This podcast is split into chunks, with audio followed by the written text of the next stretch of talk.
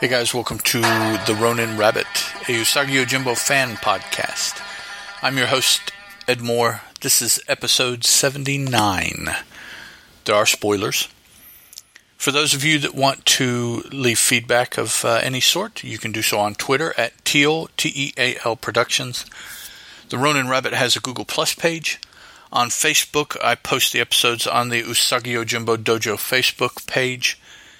BigTimeNoise.com slash Ronin Rabbit is the website, and UsagiPodcast at gmail.com is the email address. The issue this episode is Usagi Yojimbo Volume 3, Number 6 from Dark Horse Comics, cover dated October 1996, which makes it um, uh, right at uh, 20 years ago from the time of this recording. Lightning Strikes Twice is the uh, title of the story. Miyamoto Usagi, Inazuma, Hisashi, Boss Bakuchi, and Masakazu are our primary characters, and we will run into each of them as we go through the story. We open, we zoom in from very far away to where we can't see it at all to a path to the fact that we can pick out people on the path. We center in on a particular people on the path. And in the final two panels of this page are focusing on that female who may be a female samurai as she has a, a katana and wakizashi both.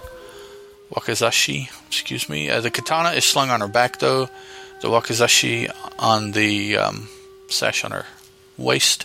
She passes through the, the crowd, the throng on this uh, byway that they're on. Several that pass her turn to attack her.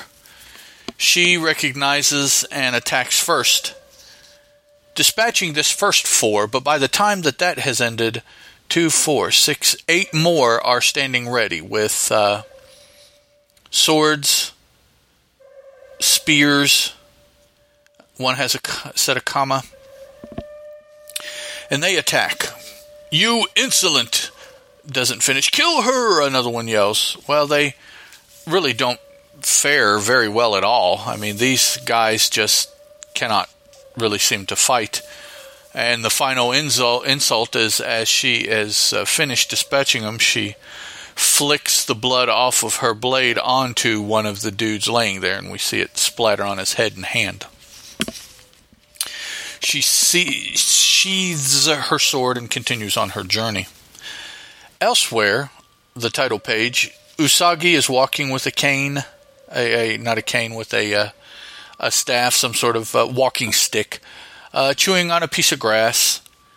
Comes upon a commotion, says there seems to be some sort of commotion up ahead. And when he gets into the clearing, parts through the people, he sees laying on the ground many dead. And as he's looking at them, he's thinking to himself, hmm, cane swords, kama, katana. These were not ordinary peasants. Assassins? But who were they after? The cuts on their bodies are all identical, a single swordsman.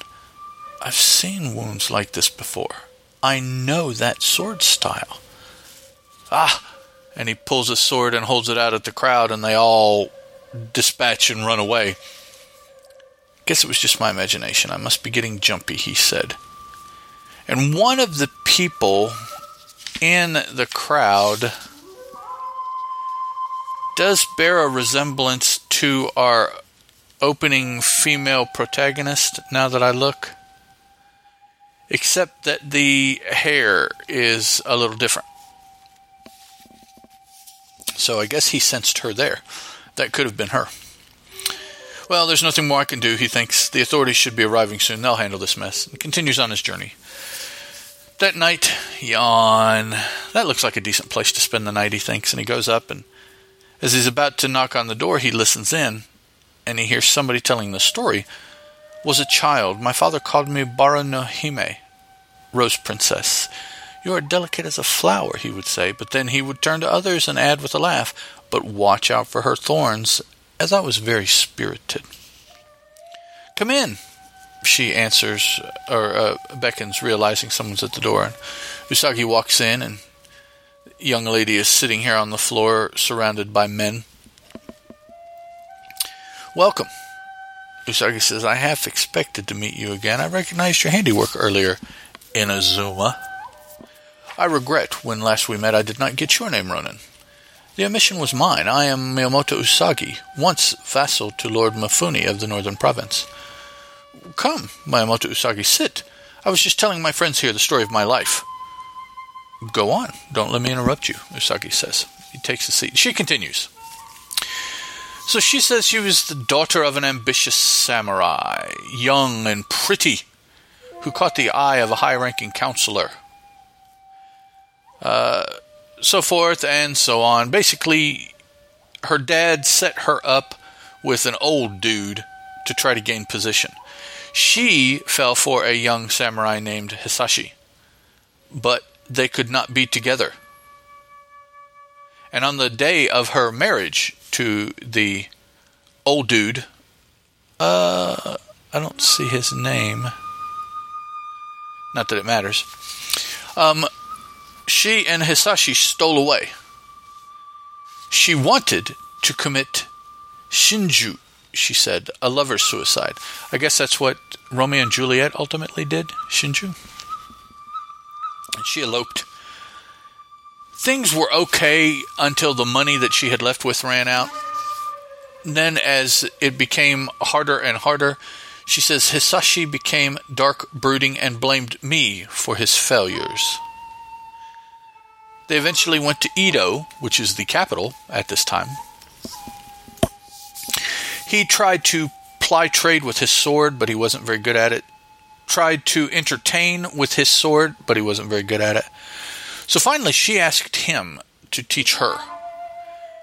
And she took all the knowledge that he had and surpassed him uh, in training to where she became much better at the sword than he ever was.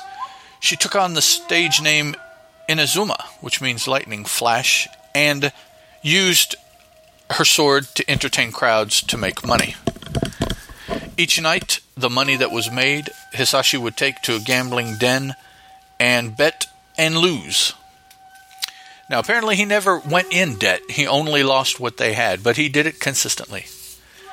Then one night, she came home, having had a very good day, and refused to give the money over and was beaten. She realized it was finally over at that point. Once again, um, Hisashi has lost their money that evening. But in doing so, he realizes that the game is rigged. In, in anger, he throws the dice and they break open. He sees that they're weighted. So he goes to face the local boss, Masakazu. Threatens him with telling and then Masakazu says, No, no, don't worry. We'll have one more bet. Odd, I kill you quickly. Even, you linger long. And ultimately, kill, they kill him. Inashu says that. Uh, Inashu? Inazuma. Wow, sorry guys. Inazuma says that she uh, finds the body four days later, decides to go back and determine, track down who it was responsible for the death of her husband. So she does so, and on Joya, New Year's Eve, she goes to confront him. Fights her way through all of his thugs, of which there are quite a few, some of them pretty cool looking. Ultimately, facing him and giving him the same choice that Word had it, I guess, that he gave her husband Although it doesn't matter. She was going to kill him then and there, whichever it was. You know, there was no lingering or whatever. She finishes up her tale. That was six months ago. And Bakuchi is determined to assassinate me. Bakuchi was the boss of that boss and also the father of that boss that she killed. It would not do his reputation any good to have it known that a woman killed his son and got away with it. Well, she says, standing, the sun's almost up. I've been talking all night and I've got far to go. I suggest you don't follow me. Assassins are always around. It was nice to meet you, Miyamoto Usagi. Abeyo means so long. A tragic tale, eh? Usagi says to one of the guys and nudges him. And he falls over and hits the other, who falls over, who hits the other, falls over, hits the other, falls over. Finds out that all four of them are dead. Now we see the death skulls here. They were all dead all the time, but Inazuma. And the final panel is her walking uh, by herself on down the path. So we have some terms we've seen before. Abeyo, uh, so long. Joya, I think, might be a new one. New Year's Eve. Cho is even and Han is odd. We've seen those before. Inazuma is lightning flash. Shinju, lover suicide, and Bara no Hime, Jaime, Rose Princess. Next time out is Usagi Yojimbo Volume 3, Issue Number 7 from Dark Horse Comics. Guys, and we do have some story notes this issue.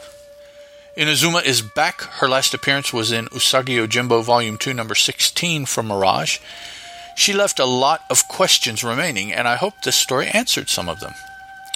Shinju, or lover suicide, had become particularly fashionable toward the end of the 17th century when there were a series of highly successful puppet dramas glorifying it. Lovers who couldn't marry due to family opposition, differences in class, etc., chose suicide in the hopes that they would spend eternity together in the Buddhist paradise. They were often buried together, but the authorities regarded Shinju as a crime and the bodies were publicly exposed, as was the practice for executed criminals to disgrace the dead and discourage the practice. Those who were unsuccessful and survived suicide were from then on regarded as hinin, or non human, a small step above the Eta class, as hinin had a hope of returning to legitimate society. When he formally became shogun in 1603, Tokugawa Ieyasu moved the seat of government from Kyoto to Edo, present day Tokyo.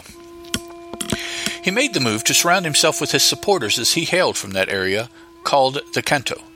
He did it also because he thought Kyoto, with its devotion to fine arts and elegant living, was too decadent and would corrupt his military followers.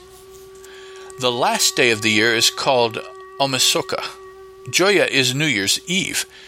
Temple bells ring out 108 times at midnight to announce the passing of the old year and to welcome the new. There are 108 earthly desires according to Buddhism, and the ringing releases people from every one of them. Today, people watch the ringing of the bells on TV much as we watch the dropping of the ball in Times Square. So there we go, guys. That's our story notes. That is issue six, and I will talk to you again next time. Ciao.